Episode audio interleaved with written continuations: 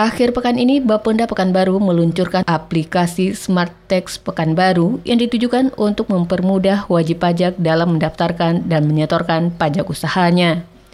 Kepala Bapenda Pekanbaru, Zulhelmi Arifin menuturkan, aplikasi Smart Tax PBB diluncurkan secara resmi pada Jumat siang langsung oleh Ditjen Bina Keuangan Daerah Kemendagri Muhammad Adrian dan disaksikan oleh Gubernur Riau Samsuar serta Wali Kota Pekanbaru Firdaus dan juga ratusan kepala Bapenda dari seluruh Indonesia. Dengan mendownload aplikasi Smart Tax Pekanbaru, para wajib pajak tidak perlu merasa repot lagi untuk melunasi kewajiban pajaknya. Menurut Zulhelmi, ada 11 objek pajak yang dapat didaftarkan dan disetorkan melalui aplikasi Smart Tax Pekanbaru. Dengan adanya terobosan baru ini, Bapenda Pekanbaru berharap masyarakat dapat terbantu dalam urusan pajaknya sekaligus dapat mendongkrak perolehan pajak daerah.